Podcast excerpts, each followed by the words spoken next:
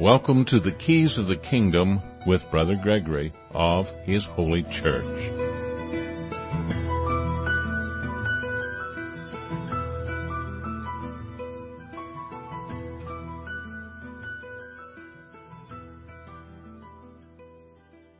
Well, welcome to Keys of the Kingdom. I'm Brother Gregory, and we're going to talk again about the Kingdom of God.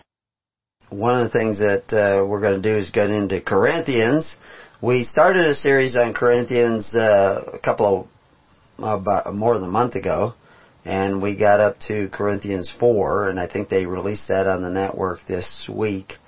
But uh, I actually came across some old recordings that I made a few years ago on Corinthians, and since Corinthians hasn't changed, I may use those, and so we may jump to Corinthians 10 right now and in the next following weeks we will put up the other recordings on Corinthians 5, 6, 7, 8, and 9. And uh, you'll get announcements if you're on the network. On the network, we'll let you know when those come available.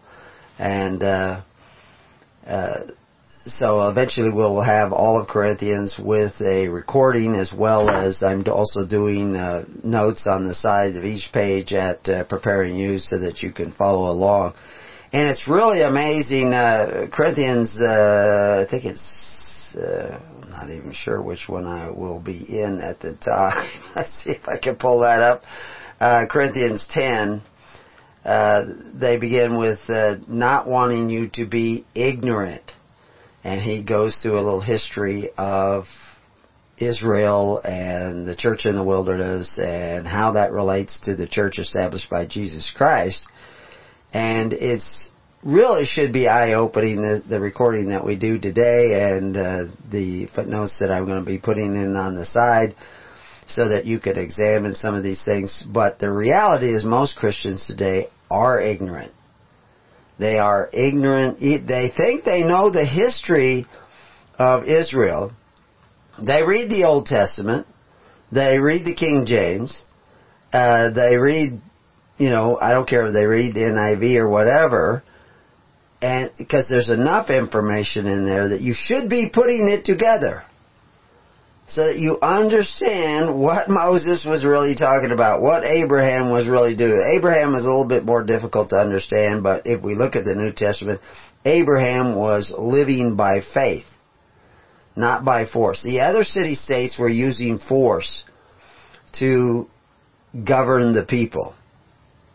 They were plowing the Adama, same thing that Cain did when he started the first city state.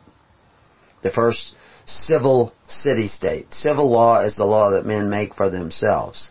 And Cain established the civil law. God did not, not establish the civil law. He allows you to do that, but not without repercussions. It's built into the system that if you go down certain paths, certain things will happen. That's why the Ten Commandments are telling you don't go down those paths. That's, eh, the Ten Commandments are the ten guideposts they're showing you if you go this way, you're going to get into trouble. And one of those ways is to covet your neighbor's goods through the power of civil government. In other words, to, to make your leaders men who are benefactors but exercise authority. When you look to those leaders to take from your neighbor to provide you with benefits, you're taking a bite out of your neighbor and you will likely be devoured. That's what the Bible tells us in the New Testament. But how many Christians are continuously desiring men who exercise authority to take from their neighbor to provide them with public education, with uh, free health care, supposedly free health care. It's not really free because somebody's going to have to pay for it. Uh, old age pensions, social security, welfare, all these things are provided by the government. I just saw a report where somebody went to, I think, Baltimore originally, and then they went down to LA, and they picked up tons and tons of garbage. I mean, human waste and rotting food and and uh, flea-ridden mattresses on the streets. Picked it up and disposed of it and were criticized by the government for doing it. I mean, they wore hazmat suits and precautions and all these kinds of things, the same as anybody else. And they did it very efficiently. Amazing. They did it with volunteers. And of course now I'm sure it cost them money to haul tons and tons of garbage away, but they really cleaned the place up in areas. The reality is the people in Los Angeles could have been doing that all along.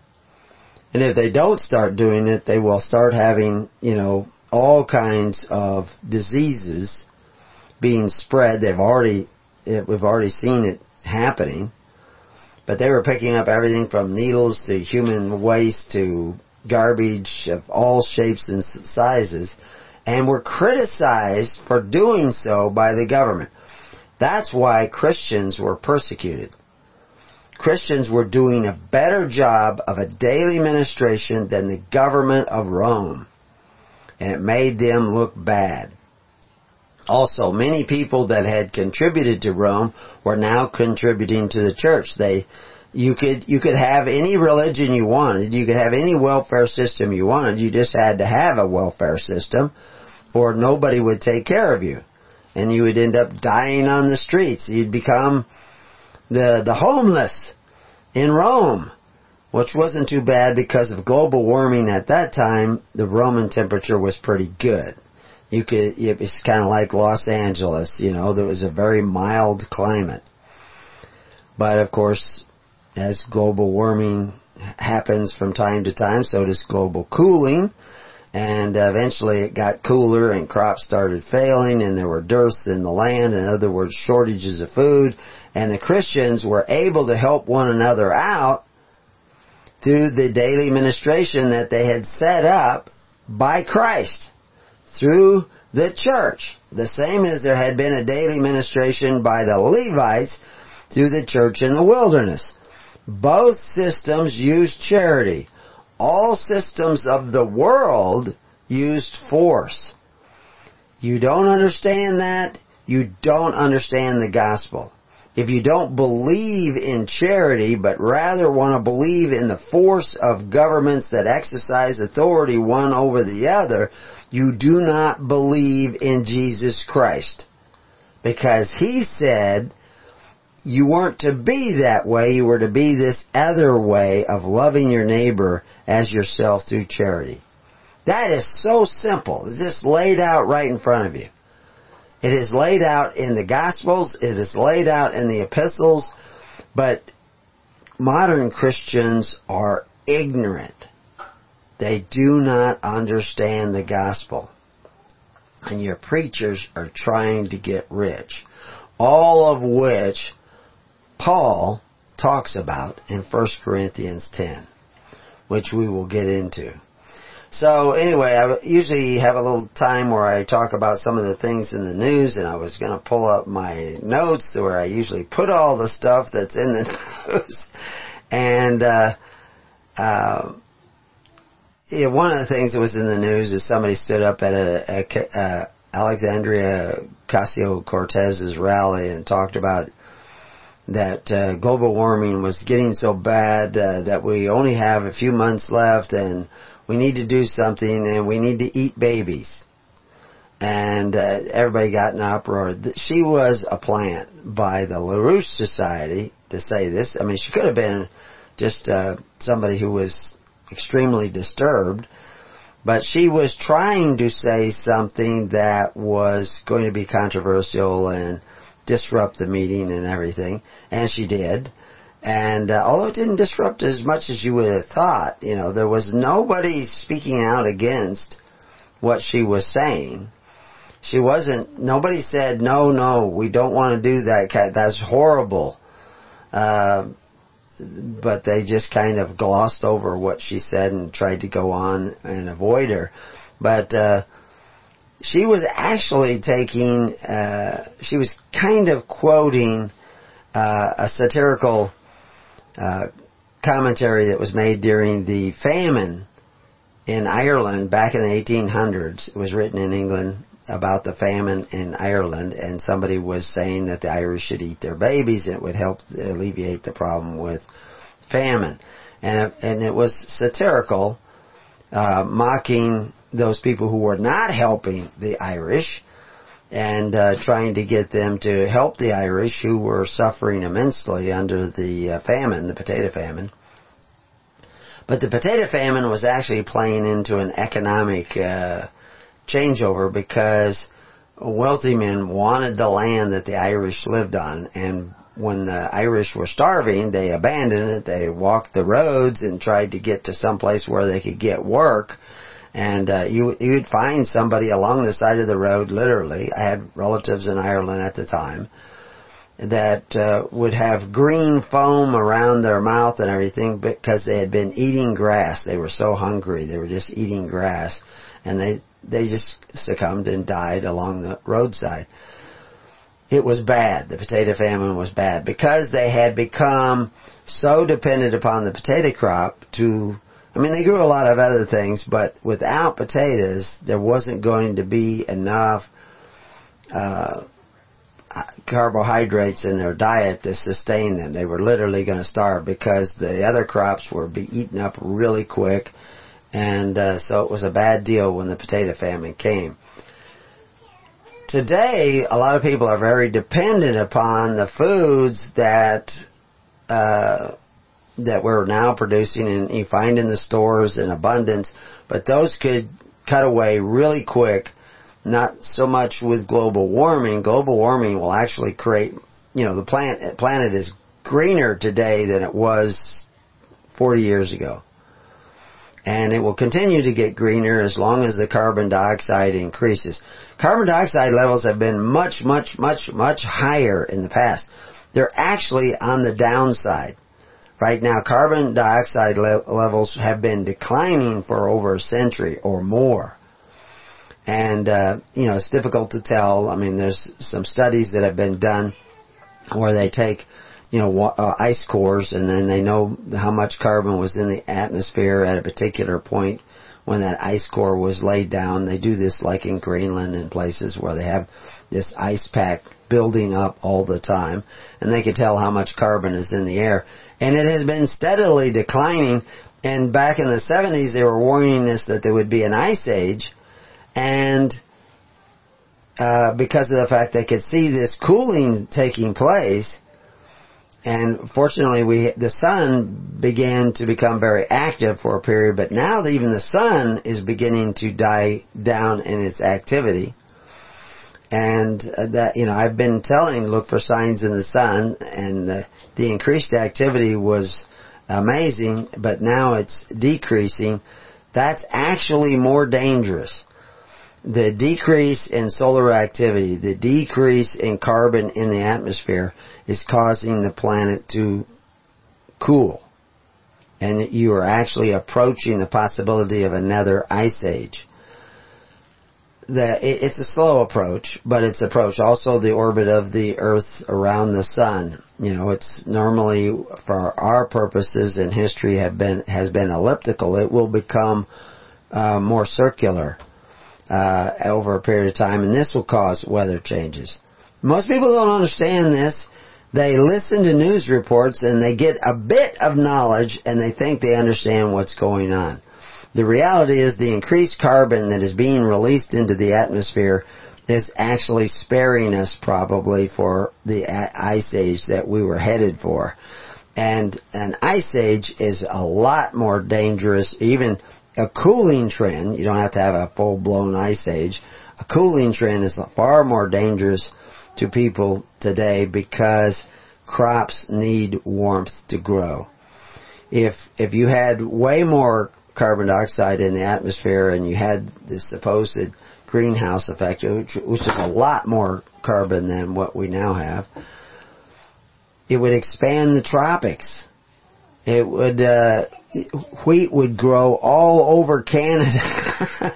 poles would somewhat melt, although we have an increase in the poles in, in the South Pole now.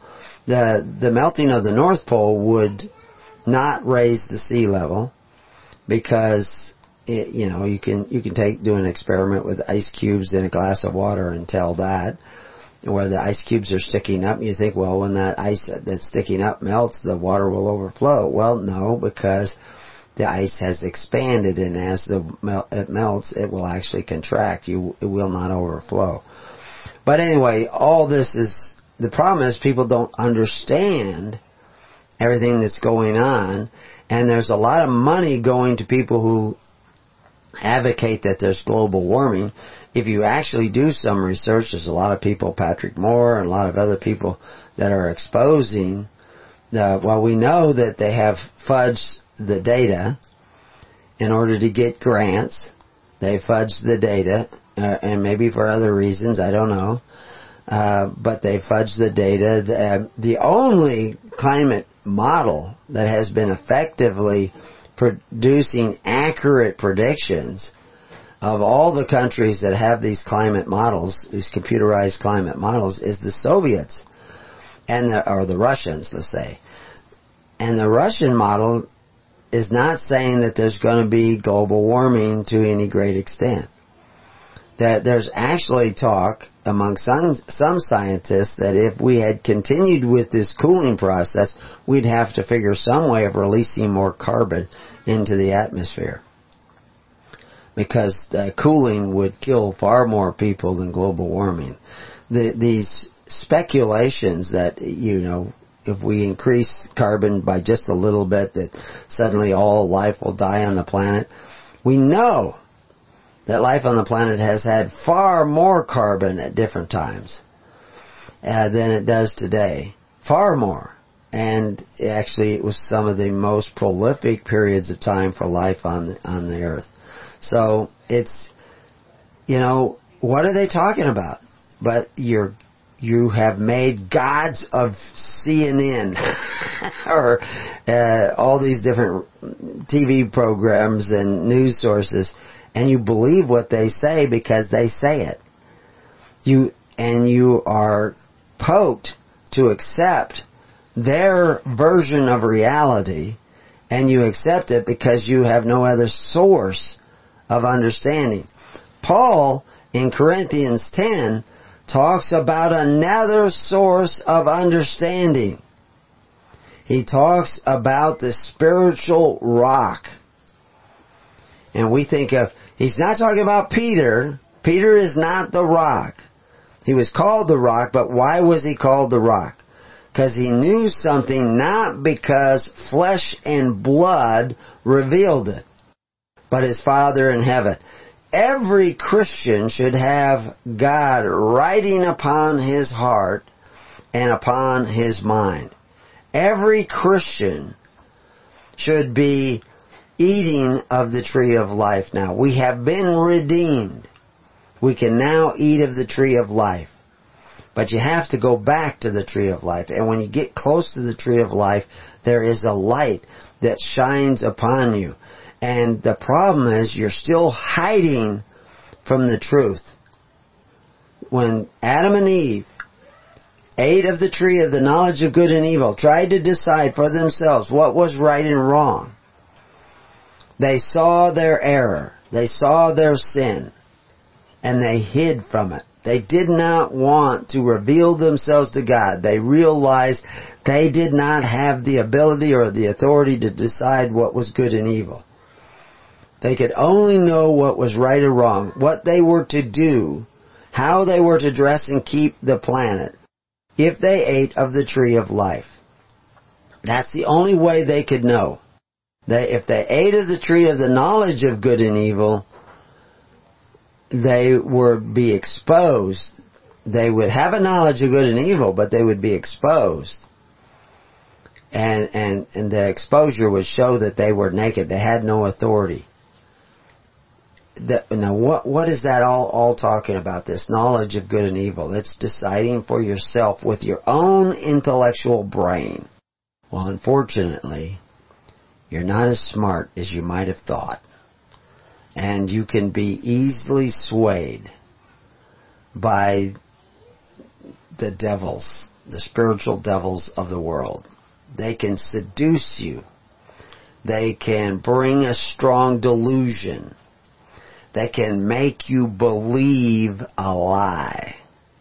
And this is what Peter and Paul and, and the apostles all talk about. And so how do you protect yourself from that lie? How do you put on the full armor of God? Well, you have to do what the early church was doing, what Christ said to do. The modern church is not doing that. They're actually doing things more like the Pharisees. And they need to repent. They need to think differently. But in order to think differently, you have to be willing to admit that the way you're thinking now is not correct. That you have are, that you are under a strong delusion, that you've been deceived, and the your understanding of the gospel is not accurate. Now how can you do that? That that will take a humble heart. Do you have that humble heart? Can you find that humble heart? To take a look at what you're doing and realize that's not what Christ said to do. It's not according to the doctrines, the teachings of Jesus. The church is established by Jesus to promote His doctrines, His ordinances, and His way of doing things. His way of taking care of the needy of society was entirely, entirely by faith, hope, and charity. And in 1 Corinthians 10, Paul makes that very clear. Yet I know thousands of people all across the world are reading that scripture and not getting it. They, they don't apply it to their actual life practices because they are actually engaged in covetous practices through men who call themselves benefactors but exercise authority one over the other. They are actually taking a bite out of one another to obtain the wages of unrighteousness, which the Bible tells us we should not desire the wages of unrighteousness. What are the wages? Benefits that come to us because we have taken from our neighbor. We have forced our neighbor to contribute to our welfare. Or worse yet, we have borrowed money against the future of our children and our children's children to obtain benefits today. We have put our children born in debt, born in bondage. Israel, when it was in bondage, it went into bondage because it did not have enough food to sustain itself during a catastrophic famine due to weather change. history repeats itself. The crops failed. The grass didn't grow for whatever reason. And they, they were dying from lack of food. They needed to go to Egypt to buy grain, and Egypt had grain because they had listened to a prophet called Joseph. And so they had to go into bondage. They sold themselves, their land, everything, so that they could obtain grain from Egypt. And they were now in the bondage of Egypt. 20% of their labor now belonged to the Pharaoh. They had to give that labor to the Pharaoh. We'll be right back.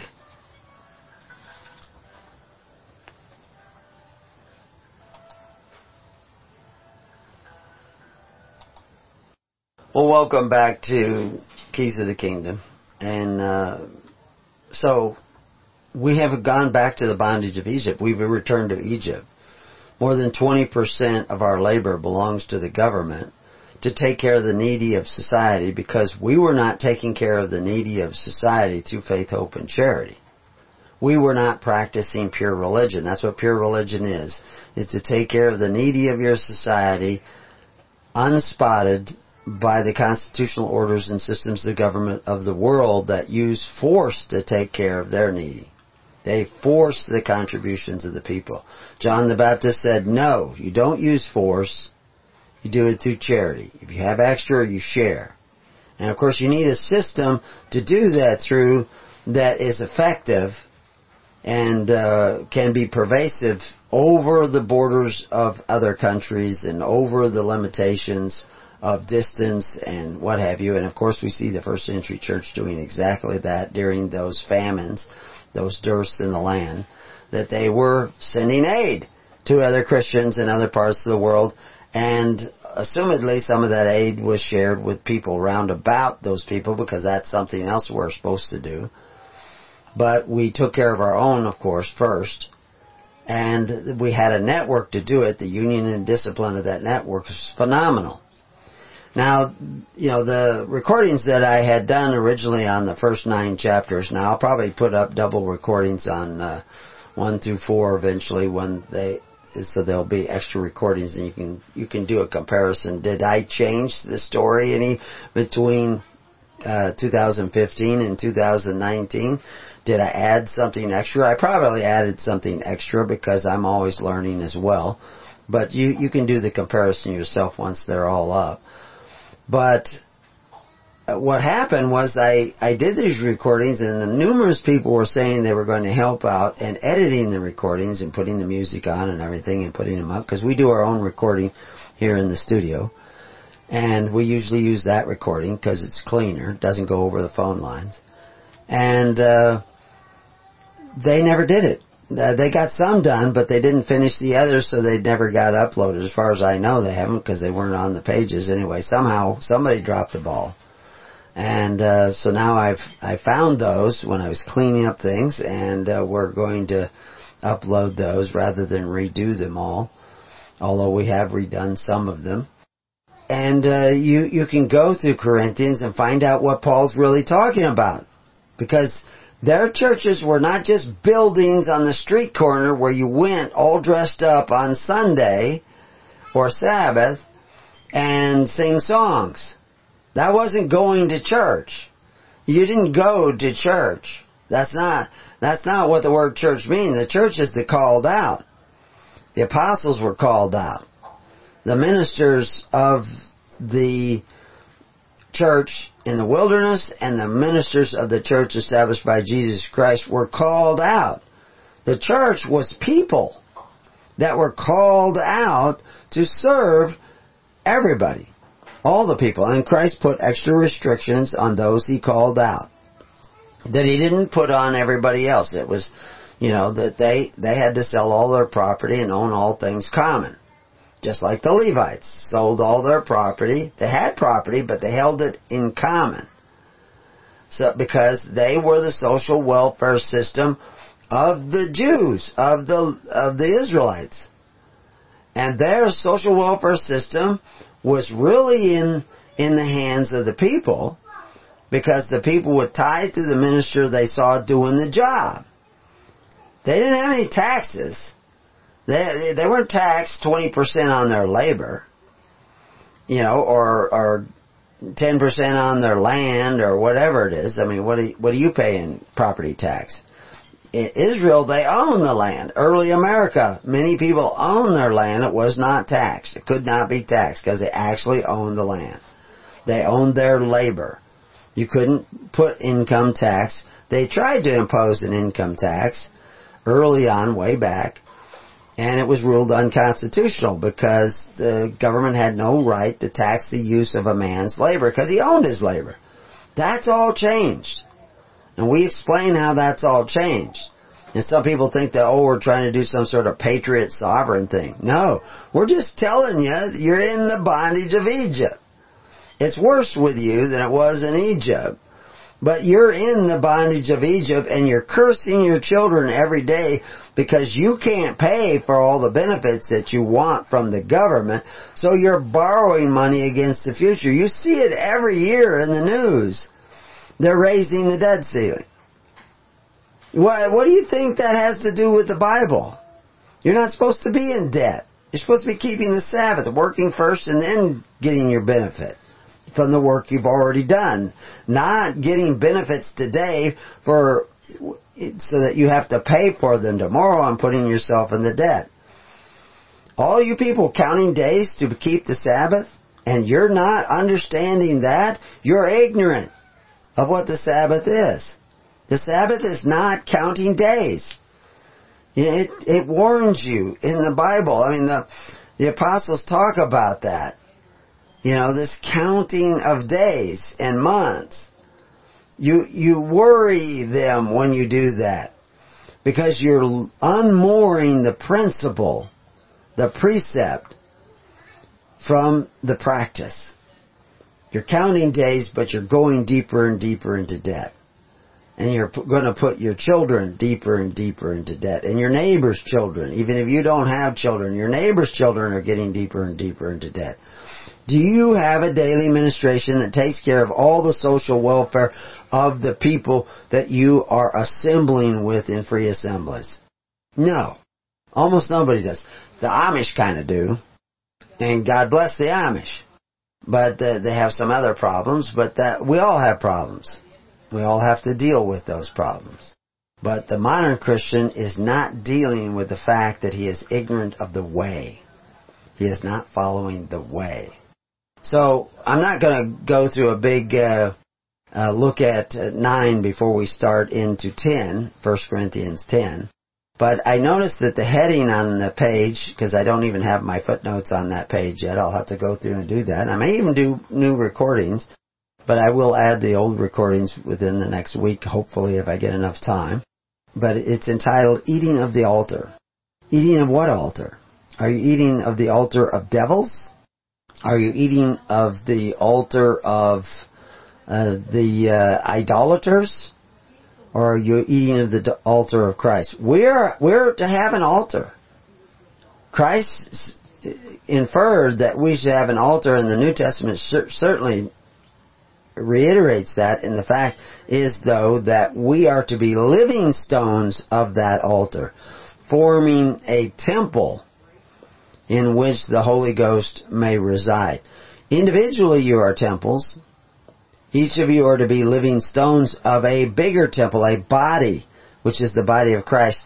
And when you have thousands of people that are actually doing what Christ said, taking care of one another through faith, hope, and charity, living by the flesh and blood of Jesus Christ. And I expanded that if you, if you look up just even the word blood now, you will see the article on flesh and blood eating the flesh and drinking the blood of Christ. If you don't have a welfare system, if your communion is not a daily ministration, a welfare system to take care of all the needy of your society, you're not eating the flesh and drinking the blood of Christ. If you're just getting a wafer on your tongue and not even getting the wine, the priest gets all the wine. even if you got the wine, or grape juice, you're not eating the flesh and drinking the blood of Christ. You have to have the daily ministration that's taking care of the needy of your society through faith, hope, and charity, or you're not engaging in the communion of the early church. Because it's very clear that that's what their communion was. And, you know, so anyway, I've put more links in for that so that you can go and study that and we'll hopefully we'll get more audios on that so we can go through and verbally explain it to you. But we can actually start in 1 Corinthians 10. It's it's not very long. As a matter of fact, I notice my footnotes aren't nearly as pervasive, although I've got some interesting footnotes to try to bring this back into perspective.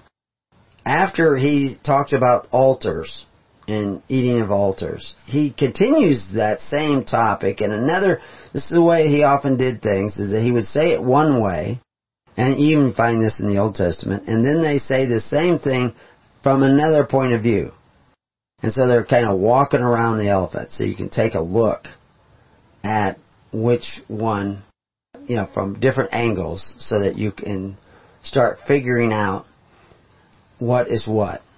A subheading under uh, 1 Corinthians 9 is the power of government.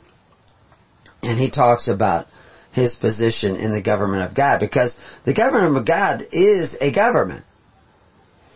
You know, if I say government, you think of somebody who exercises authority and makes laws and tells you what to do and all that stuff.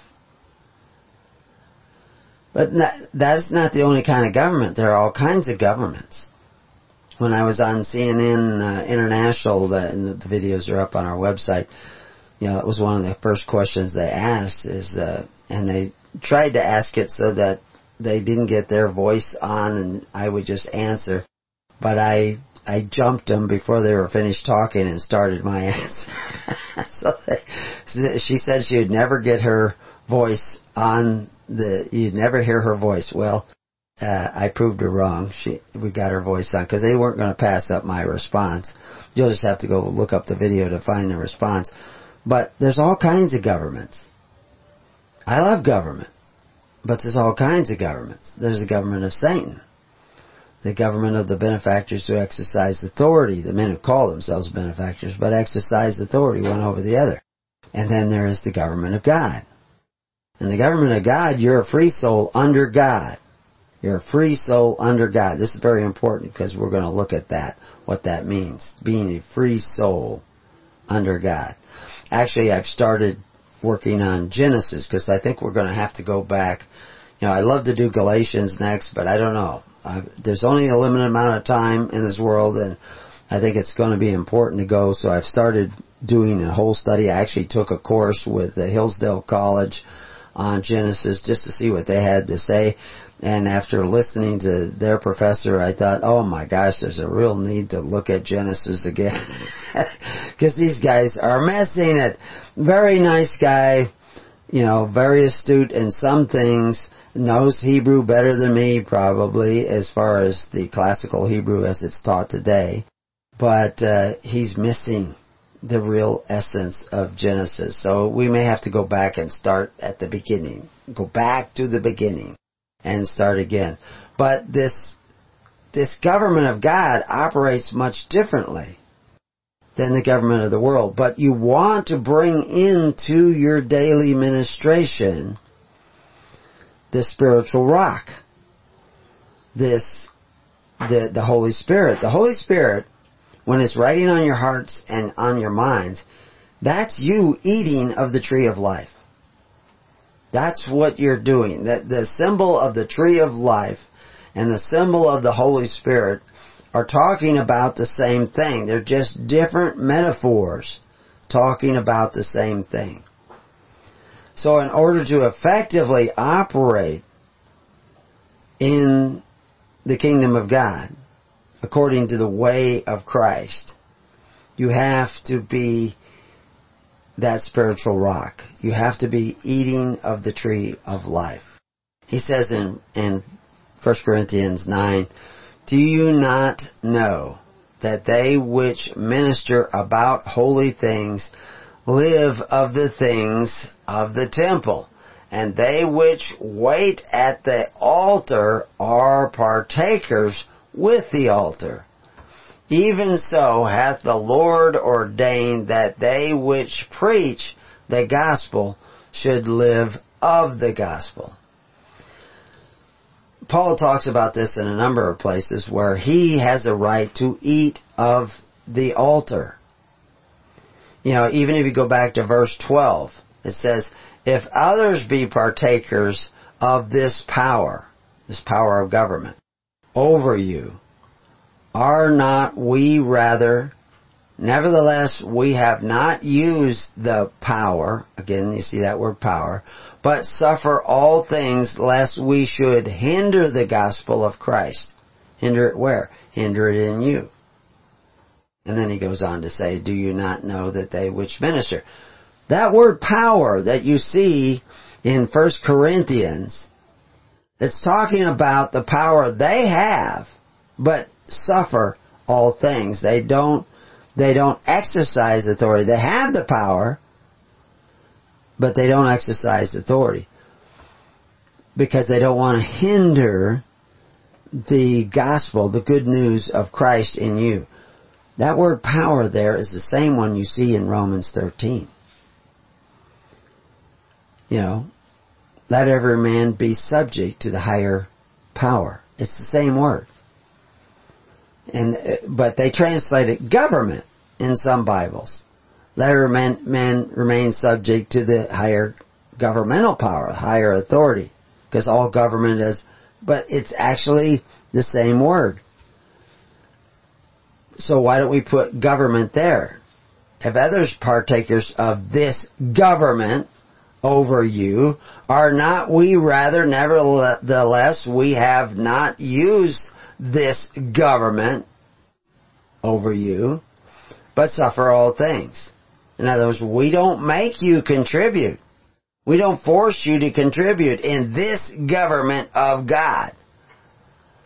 See, they just said all governments, you know, let every man be subject to the government because all government is of God and anyone who opposes government opposes God. And here's Paul's talking about them being the government.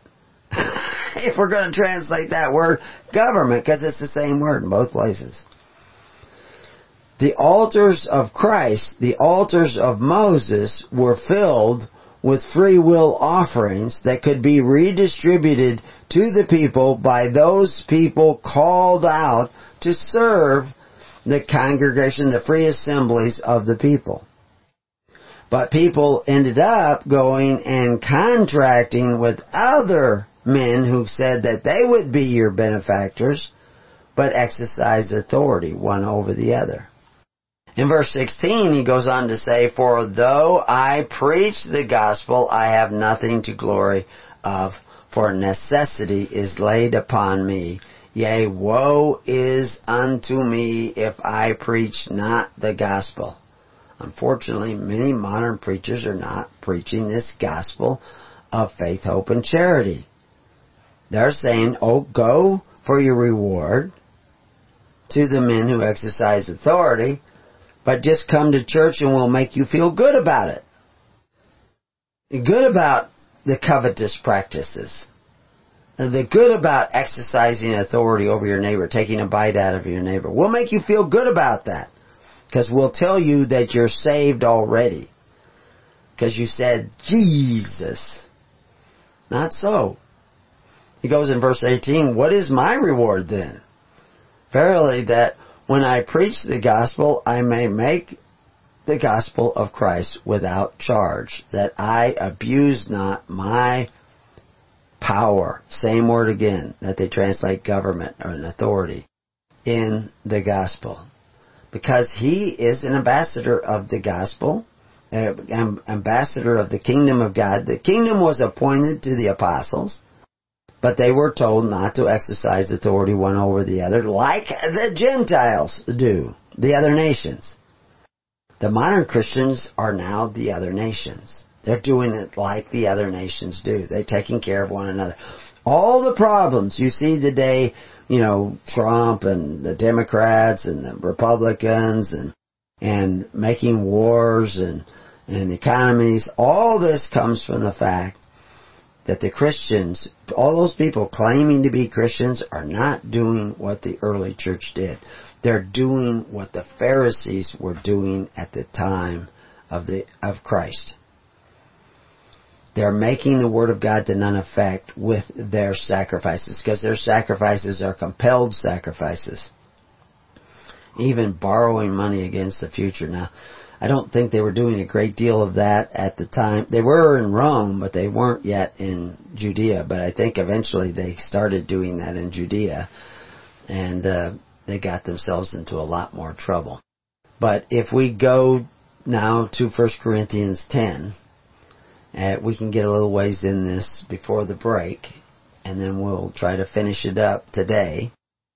So verse, verse, verse, moreover, brethren, I would not that ye should be ignorant. And the word ignorant there is a word that means lack understanding. It's actually the word understanding with the negative uh in front of it in the Greek. So I, I don't want you to lack understanding. He knows you know the history of Israel. But you're ignorant of the meaning of that history. How that all our fathers were under the cloud and all passed through the sea and were all baptized unto Moses in the cloud and in the sea and did all eat the same spiritual meat. Spiritual meat.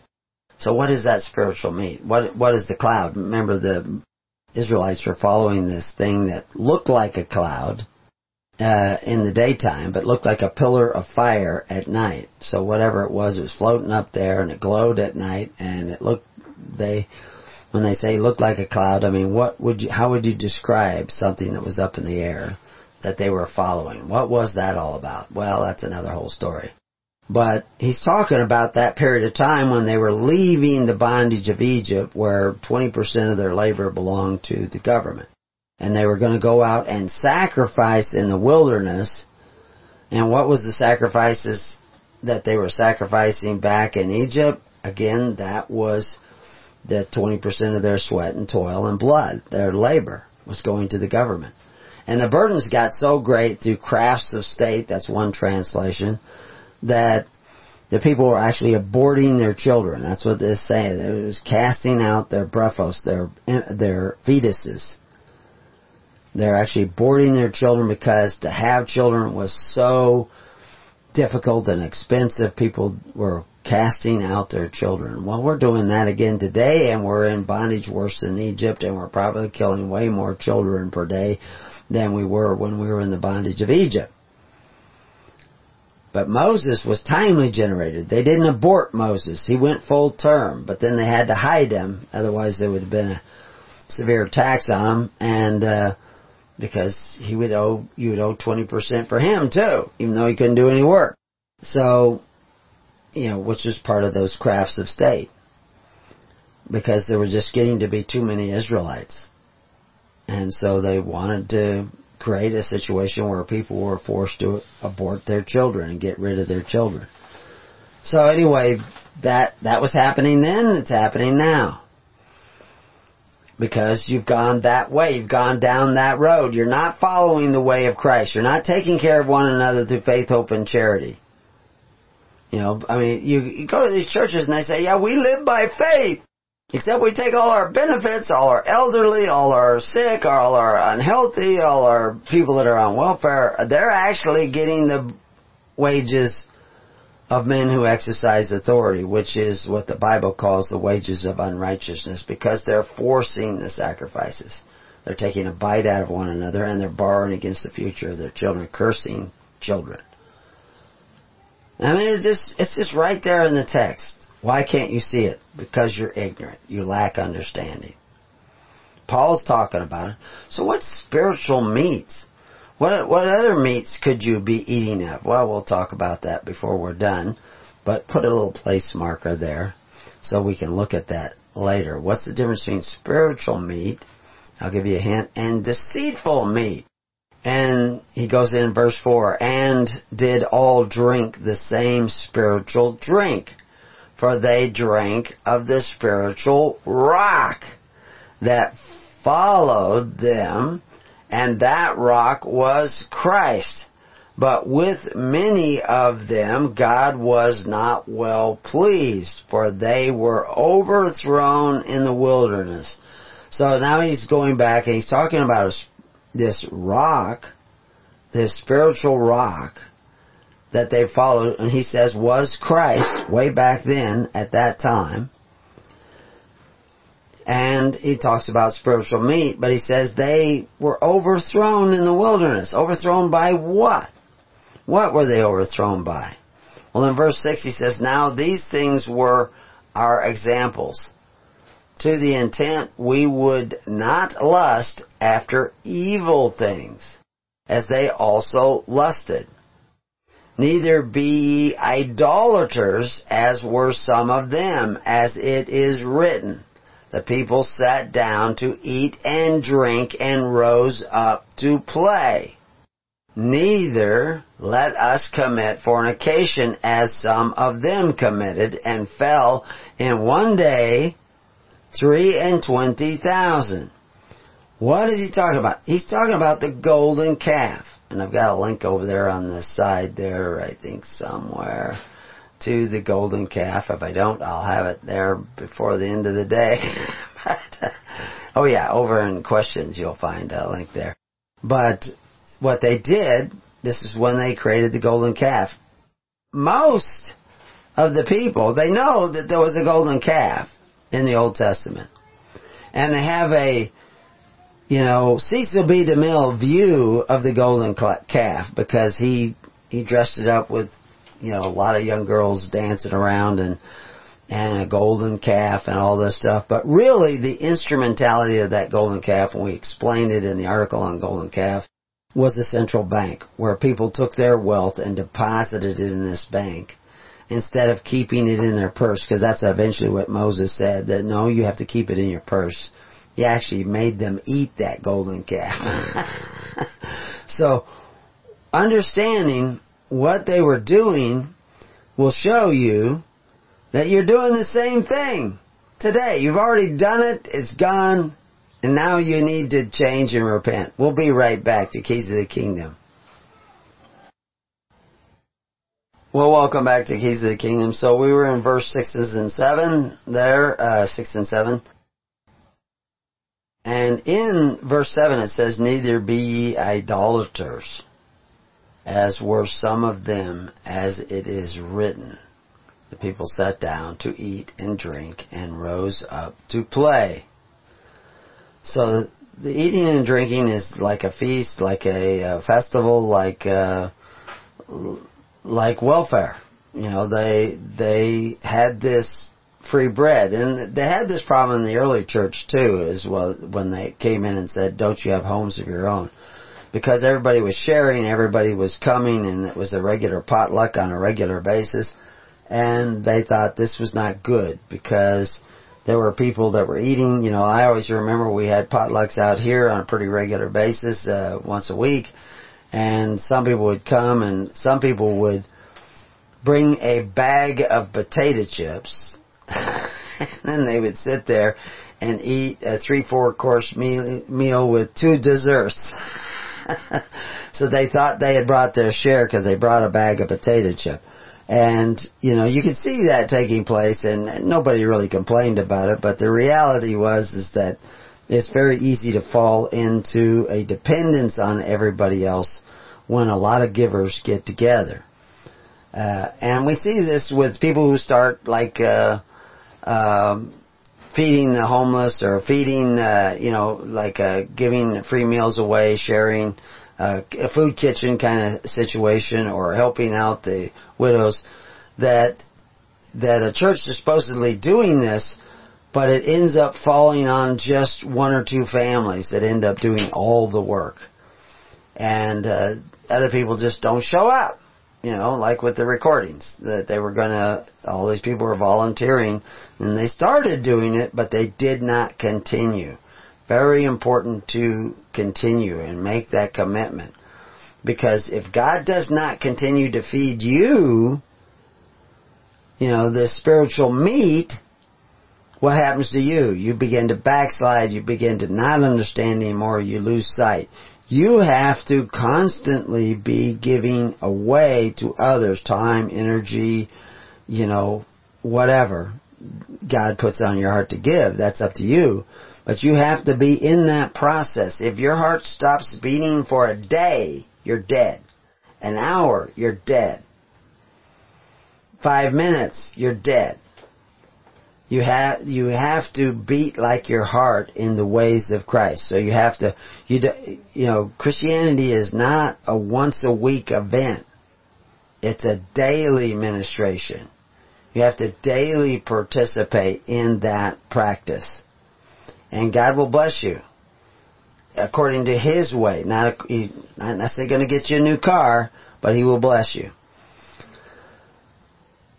So, when I mentioned neither be idolaters, what do you think that means? You know, you're making wooden statues and falling down and worshiping them and lighting candles to them and you think, wow, that's an idolater. Well, it's a live link on the page at preparingyou.com and it'll take you to an article, Seeking Answers. These idols of old, like the golden calf, were not just superstitious mumbo jumbo, but paganism with a purpose. The statues were sometimes more than symbols for systems created by the hand of men. Remember, an idol is something made by the hand of men. Well, the Constitution was established by the hand of men. They put their hand to it, wrote it out, and signed it, established by the hand of man.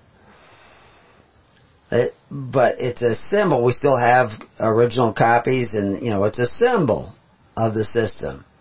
Not like anybody pays attention to it anymore. I was just talking to my son last night and explaining to him, you know, they have this um, impeachment of Trump going on right now when I'm making this recording. Um, but it's not an impeachment of Trump. They're using the word impeachment. They're having hearings and they're calling them impeachment hearings. But nobody has actually impeached Trump. In order to do that, you would have to have a vote on the congressional floor. Now they probably have the votes because they have enough Democrats in there because all the people have been voting Democrat for so long uh, because they want more and more stuff at the expense of their neighbor, and that's why you vote for a Democrat. And uh, so you, but in order to have impeachment, you have to have a vote on the floor. And if that vote passes and they go to articles of impeachment, then they have to have this now suddenly the legislature's not legislating anymore. Now it's a court. It's having a court to impeach the president. Very important thing. Well, what happens is that the minority party now has the power of subpoena. that means they can bring witnesses in to discuss anything that the Democrats wanted to discuss concerning impeachment. They can even bring in stuff they don't want to discuss. And there's a lot of people they could be bringing in as witnesses, and they don't want that. and so, but you know, your average guy on the street, he doesn't read the rules. He doesn't even know what the Constitution says. He may call himself a constitutionalist, but he doesn't understand it. The same is that people call themselves Christians and they don't understand the gospel. They don't understand the New Testament. They don't understand what Christ was actually doing. He was taking the kingdom away from the Pharisees. As the king, he appointed it to the apostles who operated a different form of exousia, different form of government, different form of power. They were empowering the individual and suffering the fact that I'm not going to have the money to take care of the needy unless you give it to me by free will choice. That's not the way the government of the world works. If they decide they need money, they just take more money. What is what is gas? And uh, I I know that sometimes in California they're paying as much as five dollars a gallon for gas. Other places in the United States it's two something. But in California, it's five something. Why? Because they decided to take more. Who does that hurt? That doesn't hurt the rich. That hurts the poor. they suddenly can't take the car anywhere because it's going to cost them 20 bucks, 50 bucks to fill the gas tank. So, but that's what they do because that's the kind of government that is. That's not the kind of government that God established. God established a government of faith, hope, and charity, not force, fear, and violence. So anyway, idolaters are those who set up these systems with their own hands that turn the people into slaves and subjects. Doesn't free people, it brings them back into bondage. And they do it by creating these systems by the hand of men. That's why you're not supposed to take oaths, swear not. Christ says it. Uh, the Ten Commandments says that you're not to make covenants with these other gods, these other ruling judges who exercise authority one over the other. These men who call themselves benefactors but exercise authority. You're not supposed to be making covenants with them to get those benefits at the expense of your neighbor. It will alter you. It will change you. But if you go the other way, where you start to do this by faith, hope, and charity, and you can't hardly do it unless you sit down in the tens, hundreds, hundreds, and thousands, like Christ commanded, that will alter you too. It will awaken the spiritual rock within you. It will give you access to the tree of life, from which you can then eat. But I tell you, to get close to the tree of life, you have to see yourself as you really are. You have to see you're naked. You have to see you're failing. You have to see your sin. Adam hid from it. Tried to blame it on God and the woman. You know, that's not the way it works. It's your fault. Out of the private imagination of men, they create these systems. And then they bow down to those systems and serve those systems, which Paul will talk about. To make yourself subject to the system is idolatry. Anyway, I, I, have a quote on that page from the book of Covenants of the Gods. Now, I'm being rational with you. A lot of people may not think it's rational because they don't want to see the truth. And I'm explaining things and I'm quoting things. But really, none of that has anything to do with the spiritual rock. Spiritual rock is that internal revelation that comes from God. And I uh, intimated way back the very first thing I wrote in the book, The Covenants of the Gods I think it's in the forward. It says this book is the beginning. It is not intended to supply an answer. And then I have the quote, and the king shall answer. In other words, Christ will answer in your heart and in your minds. The quotes are not to edify an authority in your mind. Although that's what it does, because the use of the quotes in that book, you'll see an altering between prose and, and quotes, and even poetry because I'm going back and forth. You actually read one with the left side of your mind and the other with the right side of your mind. And so I'm actually making you, as you read the book, go back and forth between those two sides of your mind. The quotes are not to edify an authority in your mind. They're actually there to awaken you, to awaken something in your brain. Little children, let no man deceive you. That's another quote. See, I'm doing it here even. Prose and then quote, prose and then quote. The use of logic is not to lead you. Another quote, let no man deceive you with vain words. Back to prose. Any teaching of established doctrines of men is impugned. Another quote, lest in vain we teach for doctrines the commandments of men. Go back to prose. Any advice that is taken from these writings was not intended. I'm not trying to give you advice. I want you to listen to the Holy Spirit in your heart and in your mind. And that is that spiritual rock that is revealing the truth to you. I'm just bearing witness. Go back to another quote. Deliver me, O Lord, from mine enemies. I flee unto thee to hide me. Teach me to do thy will, for thou art my God. Thy spirit is good. Lead me into the land of um, uprightness. Quicken me, O Lord, for the name's sake, for thy righteousness' sake. Bring my soul out of trouble and of thy mercy cut off mine enemies, and destroy all them that afflict my soul, for I am thy servant. That's Psalms 143. And there's more. You can go read the book. It's free online. You can order it. You can do whatever you want. Because I want you to be led by the Holy Spirit, not by me. But if we go back to Corinthians, uh, 1 Corinthians 10, we can see in verse 8 that says, Neither let us commit fornication as some of them committed and fell in one day three and twenty thousand. That fornication is national fornication. By eating of the table of this golden calf, this this system of force where everybody had to take their wealth and they put it into a common purse. There's I should put some more links in there to the common purse articles, which we see in, coming out of Proverbs. Because that common purse runs towards death. That's fornication. It's a different system. You're involving yourself in you're not, you're not sitting down with the bride of Christ. You're sitting down with the bride of devils. Verse 9, neither let us tempt Christ as some of them also tempted and were destroyed of serpents. Now that he's talking about in the days of Moses, and there's there's some symbolism with that, but they had this problem with serpents coming and biting all the people, and they had to do something about that.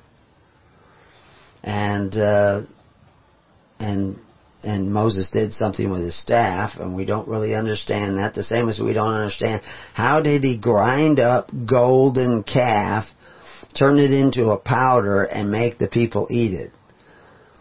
I mean, how do you do that? Because you grind, gold doesn't grind up into a white powder, although you can make a white powder from gold. But anyway, that's another story. That may be campfire talk around the feasts. but you won't hear that unless you're part of the living network and start coming where we can tell you the rest of the story. Right now, I want you to get the basics of the story. Wherefore, let him that thinketh he standeth take heed lest he fall. i am going to go back here. This admonition where they talk about uh, in verse 11. Now all these things happened unto them for an ensample, and they are written for our admonition, upon whom the ends of the world, and that word world there is age, the end of an age, are come. So they could see the end of the age of the Roman Empire, and, and they could see that coming that it was going to fall. It was in this process of decay by the time Paul's up there. I mean, they're already having these dearths and they're, they're, I mean, almost right out of the box they were having trouble with who's going to be the next emperor because they created this office of power and everybody was trying to seek that power. That's what you see going on today in the United States and in the Ukraine and a lot of other countries all over the world, but the United States is kind of the top dog in this leading the way to destruction everybody's vying for power and Trump got in instead of the people they wanted to get in and they were really surprised so now they're trying to have this coup and get rid of Trump. I don't believe that Trump is your salvation but it's an interesting phenomenon that he's gotten into place. I believe your salvation is Christ and the kingdom of God and unless you repent, think differently and start operating according to the kingdom of God, all the stuff that you see Trump doing will be undone in a night. It, it will all just go away because the evil is here already. The massive numbers of people that want to take a bite. I mean, the savages are running loose. The zombie apocalypse is upon us. It's already here. And these people are not going to change their mind easily. They're going to go through a lot and take you with a lot of hell before things get straightened out. But you can't do anything about the rest of the world, but you can do something about the way you've been thinking and living. And that's how you're going to need the full armor of God to have immunity from the craziness that is going on today. Because we're, history is repeating itself. And the, where we need to change the way in which we are interacting and relating with one another. So in verse 12 it says, Wherefore let him that thinketh he standeth take heed lest he fall. That's a warning phrase. And, and I have a link over there on the side to article about how many times, and, and we're going to also see this, uh, in, um, in chapter 11, this warning that we need to pay attention to. Because a lot of people think they're Christians, and Christ warned us. Many shall say, you know, that they've come in my name and say, Lord, Lord, and they, they think they're Christians. But he says, get ye from me, you workers of iniquity. Why? Because they're not living by faith, hope, and charity. They're living by force, fear, and violence. But they're pretending faith, hope, and charity because they go to church and get a good feeling. Not enough not the way. It's contrary to the way. I mean, the Pharisees went to the synagogue and they got a good feeling. But they were, you know, the Corban of the people was now forced under Herod's scheme of international social welfare. So in verse 13, there hath no temptation taken you but such as is common to man. So this is not a new thing.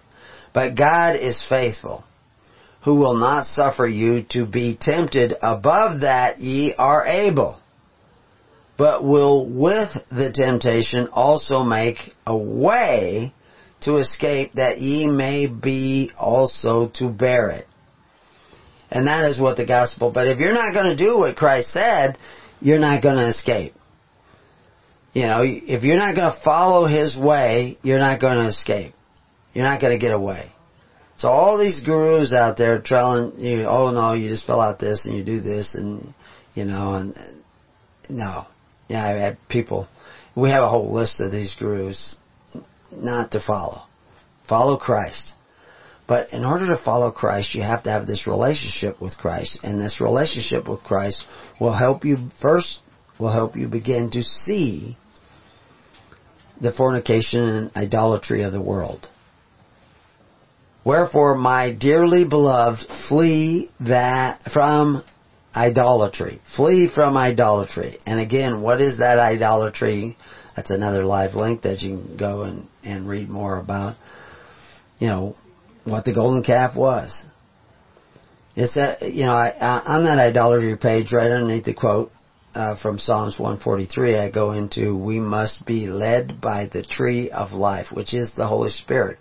By the Holy Spirit of God and not by the tree of the knowledge of good and evil. If we seek to strive and preserve, uh, persevere in walking in the way of Jesus, the Christ, according to the character of His name, He will show mercy and grace. We have to strive to walk that way. I know you can't just jump over into the kingdom. You, you know, there is a, uh, there is a transition period. We must forgive to be forgiven. We must give to be given. Too. This is why I say that you, you can't start down this road and then say, oh, I got busy and forgot all about, you know, gathering together. Yeah, I could have contributed a little bit then, but I was, you know, I wanted to buy this new boat, you know. you know. I mean, you got all these excuses. Don't, don't go that way, folks.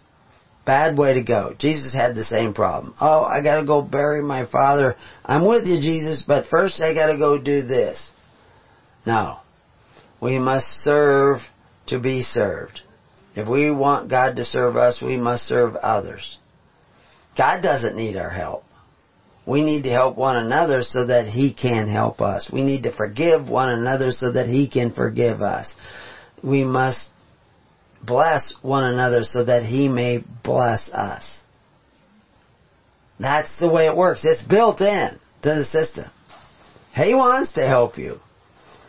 But your selfishness is your unwillingness to forgive your son, your daughter, your brother, your mother, your husband, your wife, your unwillingness to forgive the Democrats, the Republicans.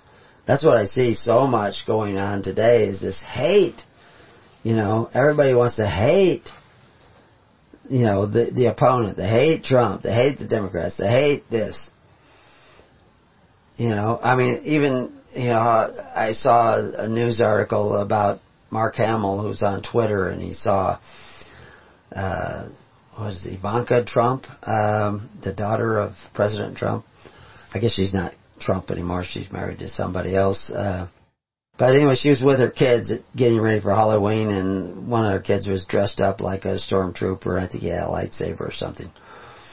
And uh, she said, "The Force is strong in my family." You know, Twitter little short statements.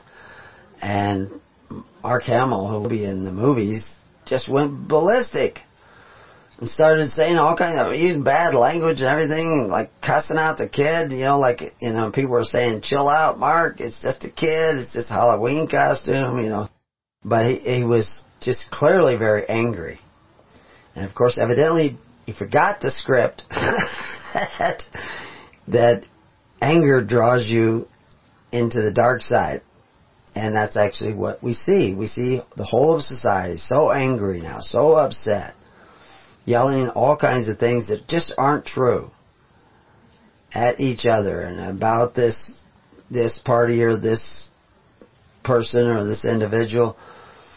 It's drawing you into the dark side. It's drawing you into this other realm, this idolatrous realm, where you will not be able to see the truth if you bring in the Holy Spirit in, and I was explaining this to somebody who has to deal with evil out there in the world on a daily basis, that and people are lying and deceiving and snaking around. You know, they they asked last night, why does it always have to be such a battle? And I says it's always been a battle.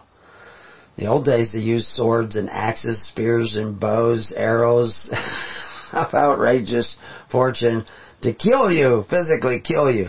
Now we have politics and a lot of snaking around and deceit and abuse and using these rules, you know, uh, like the like the Democrats who don't want to actually have the correct formal impeachment hearings because they will give subpoena power to their opponents and they will start to expose what's been going on on their side. They don't want that. They want to keep the narrative hate, hate, hate, hate on, you know, so that they can get at least to the election hoping to get more people elected. And I don't know. Maybe it go that way. I pray people start to wake up.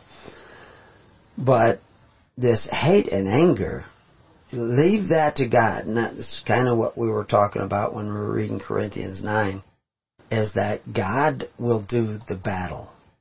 You need to be seeking the kingdom of God and His righteousness. You don't have to be trying to force other people into righteousness. Very important to understand that. So, anyway, if we go down to, let's see, we were in Behold, uh, verse 13, let's see, 14, wherefore, yeah, my dearly beloved, flee from idolatry. In 15, I speak as to wise men. Judge ye what I say. He's talking to you as if you actually understand. I hope you do understand. But he says, the cup of blessing which we bless, is it not the communion of the blood of Christ? We need to understand that, and we'll explain that when we come back. Are you eating the flesh and blood of Christ, or are you eating the flesh and blood of each other? That is a key question. Well, welcome back to Keys of the Kingdom. So, are you eating the blood and flesh, or the flesh and blood of Jesus Christ, or are you eating the blood of your neighbor? Are you eating the blood, you know, like the lady was saying? We mentioned that in the news where she brought up at an Ocasio Cortez press conference or whatever it was. I guess it was a town hall meeting kind of she brought up that we need to start eating babies, you know, because of global warming. Now she was just trying to get, you know, press and get noticed and get, you know, disrupt the meeting and get a camera shot and all that kind of stuff to create uh, confusion and all this stuff. But the reality is, you are eating your babies. When you're running the country farther and farther in debt, demanding more and more benefits at the expense of your neighbor, and the government is borrowing money in order to provide these benefits, you're eating the flesh and blood of your children and your unborn children. I mean, we, you also see it taking place with abortion where they're using fetal parts uh, to make products and to create vaccines and to do all kinds of strange and bizarre medical practices. And they're aborting, killing fetuses in order to mine the wombs of your daughters. That's what you're doing.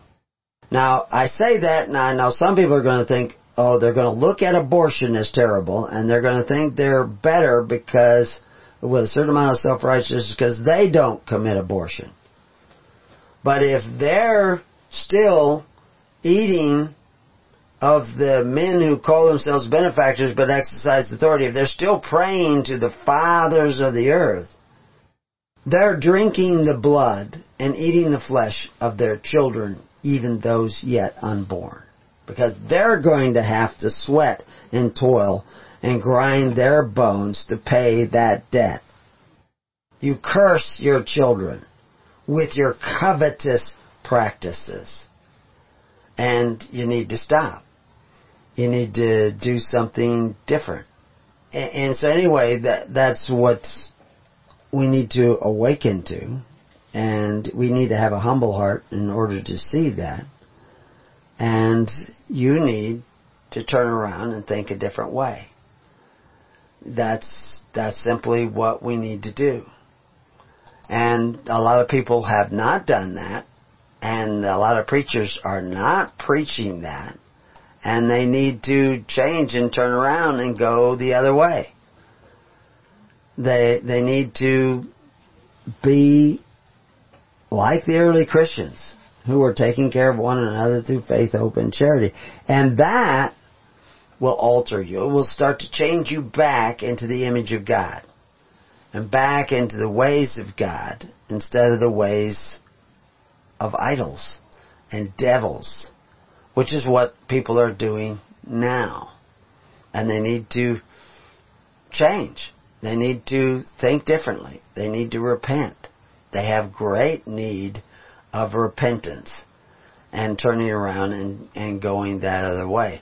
So anyway, if we're going to continue this and get to the end of 1 Corinthians 10, I need to move along here pretty quickly and I I went at the break and I changed a couple of things that evidently I didn't have quite right. But that idea of the cup of blessing which we bless, is it not the communion of the blood of Christ? And the blood of Christ is freely given. And the communion of the church must be freely given. And the communion of the church is not a crumb of bread, but actually a daily ministration that takes care of the needy of your society through faith, hope, and charity. You cannot eat of the table of Christ and the table of devils your religion becomes spotted. It's not unspotted. It's not pure religion. The bread which we break, divide from house to house. We rightly divide the bread from house to house. Is it not the communion of the body of Christ? Yes, that bread is. The church doesn't have that bread. They just hand you a crumb and, crumb and make you think that you've received the body of Christ. No! You have unmoored the ritual from the righteousness. You need to repent and go back to the righteousness. For we being many are one bread. We're the bread. We're the blood. We're the flesh and blood that we share. What, when we lay down our life in the form of a contribution to take care of the needy of society through faith, hope, and charity, we are entering into the communion of the body of Christ. For we being many are one bread, and we are dividing our hearts with others so that we may have hearts more abundant. And one body, for we are all partakers of that one bread. Behold, Israel, after the flesh, are not they which eat of the sacrifice partakers of the altar? the Levites could eat of the altar. That if they're working full time to take care of the needy of society, they don't have time to go out and make a living. Uh, Paul made tents. He didn't just sit there and sew them himself. He was probably in a big industrial way making tents, and that financed a great deal of what Paul was doing so that Paul did not have to eat of the altar. He could, but he did not have to. We do the same here. We have no salaries. Nobody's getting wage. Now the other preachers, they're getting rich, and, and Paul talks about that, but that's not our goal. What say I then? That the idol is anything, or that which is offered in sacrifice to idols is anything? But I say that the things which the Gentiles sacrifice, and what do they sacrifice? It's the forced contributions of the Gentiles, the men who exercise authority, making them contribute so that no contribution is left behind. they sacrifice to devils, to those who are the adversaries of Christ. Christ is, is an adversary of charity. Socialism is an adversary of force. But until John the Baptist, everybody wanted to do it by force, but John the Baptist said, no, do it by charity. They, that is the sacrifice of devils to do it by force, and not to God. And I would not that ye should have fellowship with devils. You've got that now. You go to church, sing your songs, make yourself feel good, but you actually have fellowship with devils. You cannot drink the cup of the Lord and the cup of devils. You are doing that. As a matter of fact, you hardly even have tea leaves in the bottom of your Christian cup. A little token charity here and there. Go into your church. Find out how much money everybody in your congregation receives every week, every month, every year. And then ask yourself how much you guys give out in charity every month, every, every week, every month, every year. You just go down and find out how many people are getting food stamps, how many people are getting welfare, how many people getting Medicare, Medicaid, how many people are getting Social Security. Add up all the figures. Add up the amounts of all the benefits that they get, the value of all the benefits they get from men who exercise authority. School tuition. How much? Add that in there too, because that's from the benefactors who exercise authority. It is not free education. It costs somebody. Add that all up. And then look at how much you give to charity. Whoa. Whoa. You're, that's the the difference between those numbers is the ratio of the distance you are from Christ. That's why you're workers of iniquity. Do we provoke the Lord jealousy? Do we provoke the Lord to jealousy? Are we stronger than He? By eating of the table of devils? if you're going to be partakers of the Lord, that's where you're, that's where you need to be going in your church, is working towards that. All things are lawful for me, Paul says, but all things are not expedient. All things are lawful for me, but all things edify not.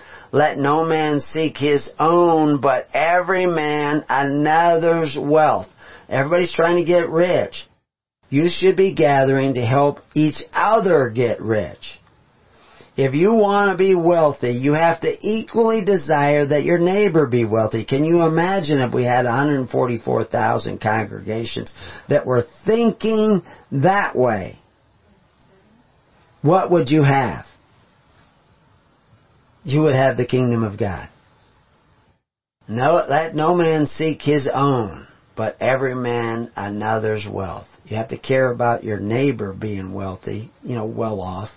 You don't want him to be affluently wealthy that he becomes self-indulgent, but you want him to be wealthy so that he can take care of the needy of society and take care of his family and not be a burden to anybody. And you won't have to go get student loans from the government. You can help each other if you need higher education or trade school or you need to pay for that. Everybody will be able to go because everybody is trying to make each other wealthy and stronger and more capable. You know, one of the ministers was talking about that they were going to make a list of all the skills within their congregation. And all the congregations should do that. So that we know, well, oh, we need a dentist, we need a doctor, we need, uh, we need, uh, a nuclear physicist. you know, I don't know what you need, but you know where we could find them in the network. Maybe you just want to ask a question, some advice. And people love to help each other out that way he goes on to say, uh, whatsoever is sold in the shambles that eat, asking no question for the conscience sake. Now, sold in the shambles, what is that? The shambles is where they cut up meat. There were sacrifices, the sacrifices that went, a lot of times they would cut them up. If they had a sacrifice, even and according to uh, Muslim law and the Koran, before you ate anything of that sacrifice, they ate their sacrifices just like at Pentecost. Before you ate any of it, you had to cut up meat and distribute it to the poor before you ate any of the meat of that sacrifice. Well, the shambles was what the priests could offer and they could sell it, turn that meat into funds to buy other things. Well, that was called the shambles, that, that meat cutting place. Or at least that's the way it's translated in the King James. You could buy that meat, and it's okay. It was sacrificed to idols, and you could buy that. He's saying you could buy that for conscience sake. He's, you're not taking it for free. You're buying it. You're just buying like you buy any other commodity.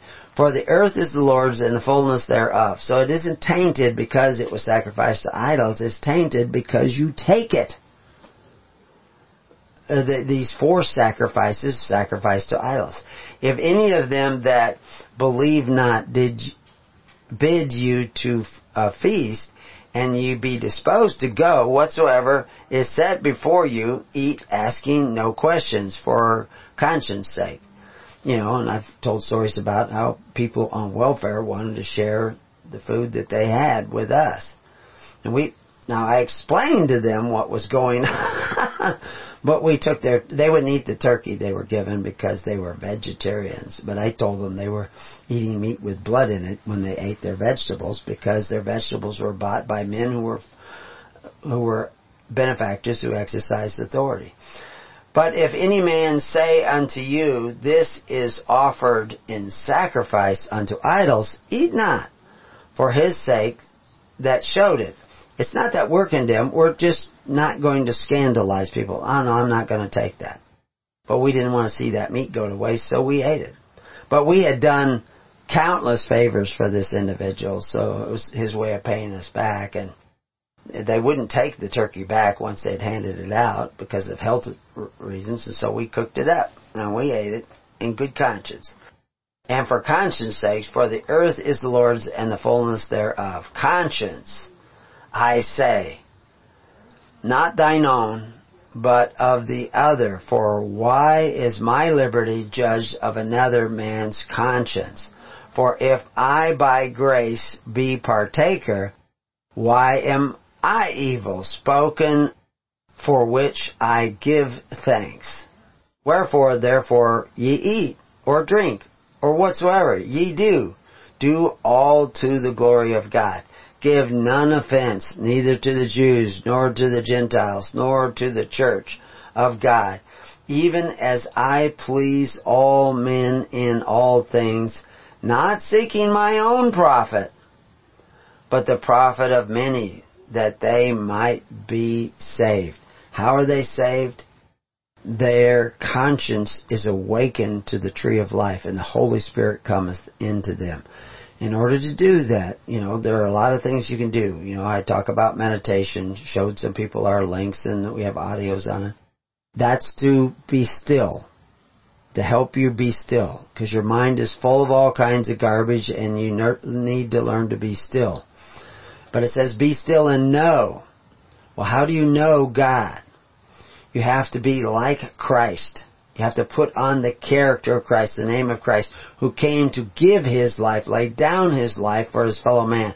I'm not expecting everybody to go out and get crucified, but it is required that you lay down your life in portions. You must give so that you may be given to.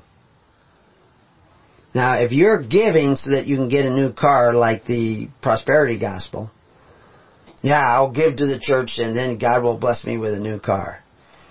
That's not what you want to get from God. You don't want a new car from God. you want the Holy Spirit coming into you and guiding in your way. So sometimes fast from that new car, fast from that new stuff, that fancy stuff, and give the money somewhere else where you think it, God is leading you to give it. I can't tell you just to go throw it out the window to people on the street. You have to be wise. And that's what Paul t- uh, talked about, that he, to be wise. We don't want to be wise in our own eyes, we want to be wise in the eyes of God. And that means we have to listen to God and do what God says. But most of you can't hear God because your mind is going a million miles an hour with all kinds of guilt and fears and anxieties and lusts and what have you. Uh, if you're not forgiving people, you will not be at peace and you will not hear the Holy Spirit. You have to forgive so that you can be forgiven, so that now you can hear God. You have to give so that God will give to you. Not give you a new car, but give you a new way in which to live a new eyes to see with. You have to be given the eyes to see with. Now all the things I explained, some of you will say, well, yeah, this makes so much sense.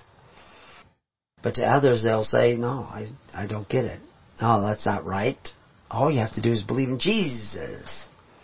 So anyway, in the side notes, I say 1 Corinthians 10, 1 through 14. He's giving you the history of the Jewish church. The church in the wilderness. The church in the wilderness was the Levites. It wasn't all it all the congregation. The the church was the called out. The Levites were called out. I mean everybody was called out, but only the Levites came out. Same way with the apostles. The apostles came out. And they took on the role of the Levites. Uh, the early church says this, writes, Jerome writes it, they all write it. We have an article linked there. You can go read about the Levites.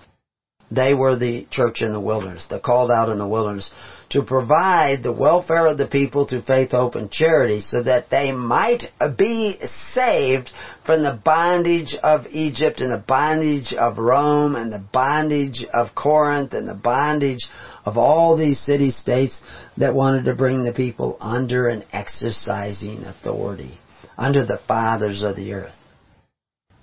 And he warns in these verses from 1 to 14 that you should not be too confident, the same as Jesus warned that many will think they're Christians, but they're actually workers of iniquity, and I'm going to cast them from me. They've done a lot of great things, but they haven't done the basics of what we call the righteousness of God. 1 Corinthians 10, 15 through 17, the test is answered in the unity of the Christian's communion, which is to be unspotted daily ministration, free of a, a, a, idolatrous worship. Idolatrous worship is these other systems that operate by force, fear, and violence. The Christian communion is by faith, hope, and charity. And, but you have to have this unity of Christians. In other words, you sit down in the tens, hundreds, and thousands, and you stay in the tens, hundreds, and thousands, and you participate daily, just like the heartbeat in your chest participates daily in giving life to the whole body of your being. You cannot come and go. You've got to stay steady persevere, strive. These are Christ's words. 1 Corinthians 10, 18 to 22. So what are they talking about? Well, they're talking about this uh, partaking of feasts of the idolatry from authoritarian benefactors and the fathers of the earth who compromise the practice of pure religion because they spot your religion. Religion is how you take care of the needy of your society, fulfilling your duty to God and your fellow man. That's what religion was. And pure religion was doing this without the aid of the benefactors and the fathers of the earth. That may take a little while to get to that point, but that's seeking the kingdom. That's how you seek the kingdom is you seek to take care of one another through charity and love rather than force and violence. Because right now you're doing it through force and violence. You go to, you, you show me what church is not doing it through force and violence. There should be no partaking of de- deceitful meats, what they call deceitful meats. Now what are deceitful meats? If you go to uh, Proverbs, let's see, what is it? Proverbs 23.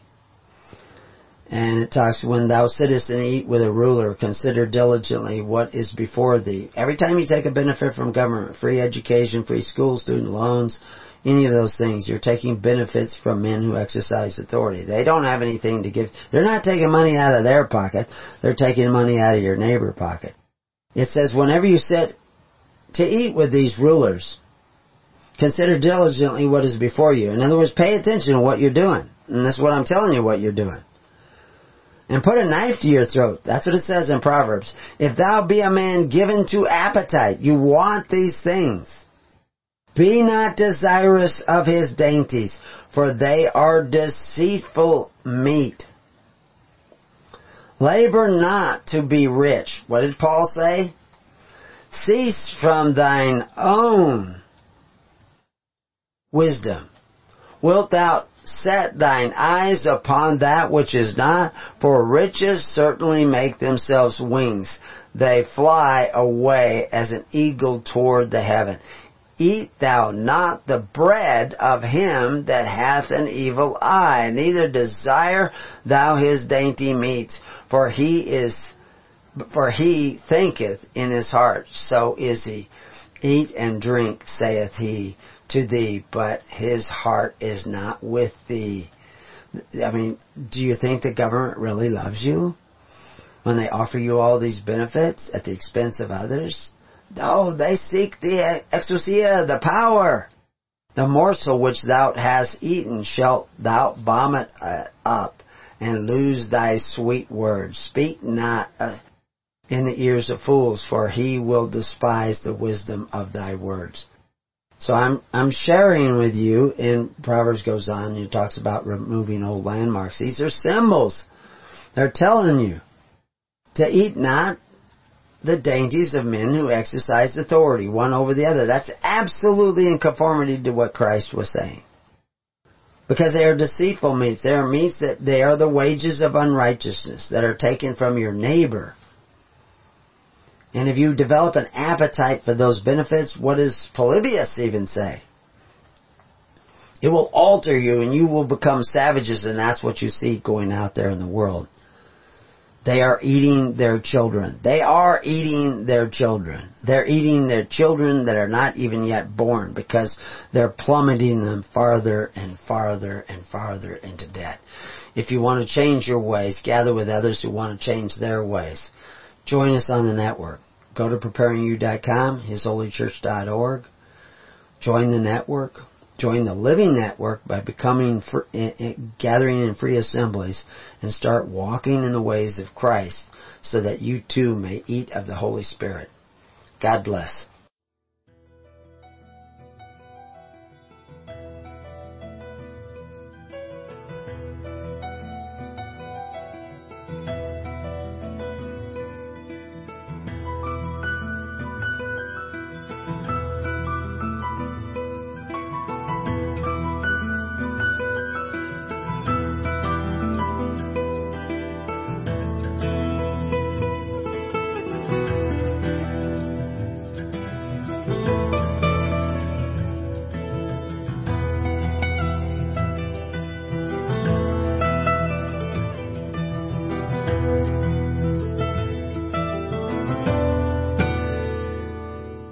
Have been listening to The Keys of the Kingdom with Brother Gregory of His Holy Church. For more information on the educational ministry provided by His Holy Church and Brother Gregory, including services, counseling, lectures, books, and other audio materials, please write to His Church at Summer Lake, Box 10, Summer Lake, Oregon 97640. You can also find us on the web at www.hisholychurch.net.